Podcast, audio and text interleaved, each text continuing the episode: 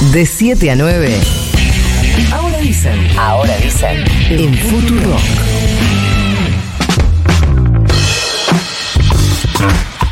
Las novedades desde Medio Oriente son permanentes, todas son dramáticas y vamos a tratar de entender un poco qué es lo que está pasando por estas horas. Estamos en comunicación con Gabriel Ventas Gal, periodista argentino en Israel, especialista en Medio Oriente. Gabriel, buenos días. Florencia Halfon te saluda. ¿Cómo te va? ¿Nos escuchás? Ahí se complicó. Ahí A ver, a ver. Ahora sí. ¿Vos me escuchás bien? Sí, quizás este deben ser lo- los de Hezbollah que nos hacen boicot a la línea. Eh, no, no lo descartaría. Eh, Gabriel, gracias por atendernos. Estaba leyendo al periodista Ezequiel Coppel que traducía un tuit de una ministra israelí que estuvo tuiteando ayer pidiendo que se lancen misiles nucleares contra Gaza y Ezequiel dice una de las zonas más densamente pobladas del planeta.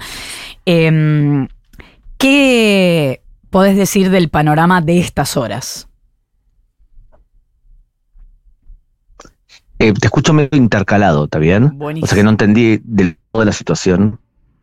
Eh, ¿Me escuchan bien? Sí, perfecto.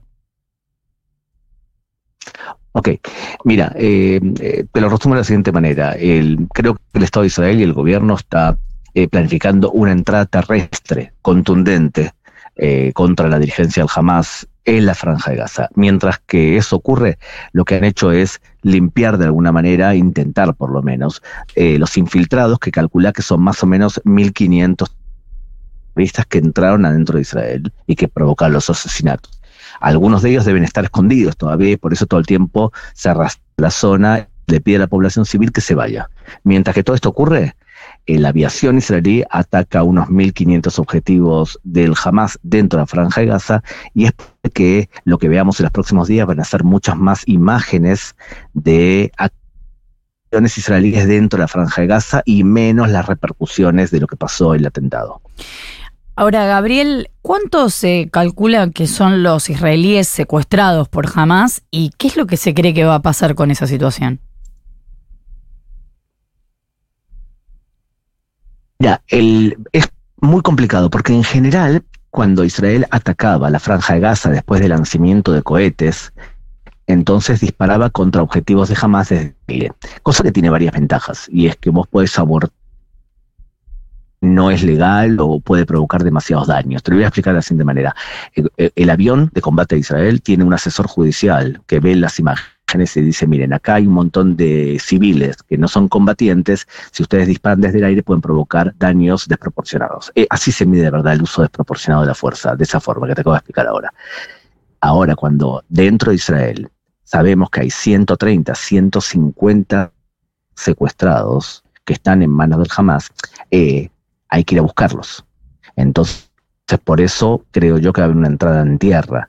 Y eso hace que un soldado tenga el problema de cómo enfrenta a secuestrados. Algunos están bajo tierra, otros pueden estar en el balcón de la casa de Yehi Sinumar, el líder del Hamas. Esto hace que, el, que eh, eh, desde el punto de vista bélico sea muy complicado todo. Eh, Gabriel, ¿cómo te va? Nico Fiorentino eh, te saluda. Pienso en esto que eh, contabas de esta posibilidad de ataque de Israel por tierra. ¿Cuál es la situación en Gaza respecto a la evacuación? Digo, son más o menos dos millones de personas que viven ahí. ¿Hay un proceso de, de evacuación? ¿Tienen las, personas que viven ahí la posibilidad de irse a otro lado? Mira, la población de la franja de Gaza vive especialmente en la zona norte de la franja, o sea, pensar 300 kilómetros cuadrados Uh -huh. en una especie de, bueno, de línea de franja. En la zona sur está más despoblada, entonces Israel está diciendo a los habitantes civiles de la franja de Gaza, váyanse de la zona de Gaza City, que está más en el norte, eh, para que no se vean afectados por los combates. Uh -huh que también el Hamas lo que hace es decirle justamente el mensaje contrario, es quédense, que es la única forma de combatir al invasor. Entonces, esto, esto coloca al civil inocente en situación imposible.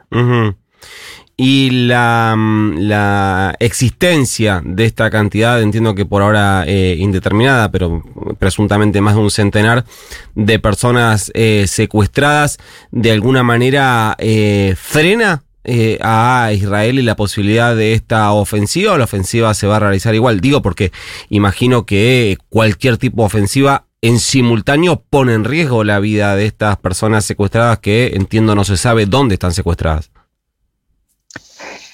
Claro, exactamente. El gran dilema es que no se tiene eh, información sobre dónde están y en qué condiciones están. Si un especialista eh, te responde eso, te va a decir, mira, si yo tengo la seguridad de que están colocados, por ejemplo, dentro de un cuarto, y bueno, el ejército de Israel tiene equipos que pueden escanear una pared y ver lo que pasa del otro lado de la pared. ¿Vale? Sí. Entonces yo puedo actuar de acuerdo a lo que estoy viendo. Pero si no sabes cómo está la persona, y es imposible saber cómo están, digamos, 130 personas, no sabes. Imagínate que el mismo caso, Gilad Shalit, un soldado que fue secuestrado en el año 2006 y quedó en cautiverio hasta el 2011. En el año 2011, Israel negoció con el Hamas y se liberaron 1024 terroristas, entre ellos el líder del Hamas, Yehi Sinwar. Ahora, imagínate todo este escenario con, en vez de un secuestrado que es soldado, 130 que buena parte de ellos son civiles. Estamos hablando de civiles, o sea que un soldado de todas formas tiene la misión de proteger. Y el civil, mira, yo estoy viendo ahora frente a mi pantalla una abuela, a una abuela que la secuestraron y que está en una silla con gente del jamás rodeándola y ella haciendo la B de la victoria con un arma en, el- en la silla. Sí, circuló por acá ese video, sí. Eh, Gabriel, hubo mm, en el mundo reacciones diversas a este ataque inédito a Israel, por lo menos en las últimas décadas. Por supuesto, en muchos casos son reacciones antisemitas, pero también hay casos que se vienen dando de discusiones sobre una mirada crítica del accionar histórico de Israel sobre la franja de Gaza, sobre Cisjordania.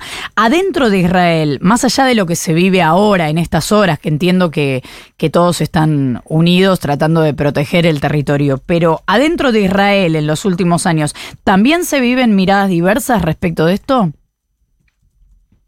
¿Dentro de Israel preguntas? Sí. Sí, por supuesto, tenemos eh, en general más críticos hacia toda acción bélica o hacia el origen de este conflicto suelen ser los, por ejemplo, partidarios de las izquierdas o las extremas izquierdas en muchas sociedades, eh, que eh, lo voy a decir de la siguiente manera, no, no es que eh, tengan especialmente miradas antisemitas, porque muchos de ellos no lo son, ni mucho menos. Eh, es una mirada antisemita cuando único que pedís es la destrucción de un solo Estado o no reconoces la legitimidad del Estado de Israel. O sea, si, no re- si vos no reconoces, sos un humanista y pensás que no tiene que haber ningún tipo de Estado en el mundo y que no tiene que haber fronteras y que es la destrucción de todos los Estados, bueno, o sea, sos eh, coherente. Pero si lo que querés es la destrucción de un solo Estado en el mundo y lo considerás ilegítimo y es el Estado de Israel, bueno, sos antisemita porque es la destrucción de un solo Estado y los judíos. Pero mucha gente no piensa así. Ujú. Lo que pasa es que yo creo que, y te lo digo como especialista en temas de religiones, de, de Islam, que es mi especialidad, mi especializo en terrorismo islámico, lamentablemente no se entiende que aquí hay un conflicto que no son por tierras, el conflicto no es por tierras, es un conflicto netamente religioso, porque en el Medio Oriente la religión es fundamental. Eh, cuando, cuando un radical islámico va a matar a un judío, no grita ocupación, ocupación, grita a la grita a la. Entonces, entonces, eh, el Hamas, a diferencia de la Autoridad Palestina, que son no radicales, el Hamas considera que ningún Estado judío ni cristiano puede vivir en tierras antiislámicas. Entonces, cuando hablamos de terminología religiosa, muchas personas que son principalmente de izquierda, como ellos son laicos, consideran que todos son laicos. Se llama síndrome del espejo. Entonces, los análisis sobre el Medio Oriente están muy influidos por el síndrome del espejo, en donde pensamos que tema de ocupación, pensamos que hay aparte, o sea, que es una parte sobre una población que no estudia, es un caso muy extraño, eh, y se hacen y se dicen barbaridades técnicas. Eh, de izquierda que habló en el debate en Argentina, que está legal es una barbaridad total, Eh, pero la pregunta es si conoce ya sobre ley internacional. Eh, se te escuchó entrecortado, pero entiendo que estás hablando de las declaraciones de Miriam Breckman. Sí, tal cual, es una barbaridad legal, o sea, decir que hay ocupación, para que haya ocupación tiene que haber presencia del ocupante en tierra del ocupado y tiene que haber un gobierno del ocupante, cuando el gobierno que hay en la franja de Gaza es un gobierno legal, a menos que Miriam Breckman piense que ocupaciones por telequinesis, ningún abogado medianamente culto va a decir que lo que dijo tiene algún tipo de asidero. Entonces la pregunta es, ¿con qué liviandad se habla y se define un tema así? ¿Y en qué otro tema se habla de manera tan irresponsable? Ahora, eh, entiendo que estás hablando de que hay una población en Israel que entiende que hay que reconocer un Estado palestino y viceversa.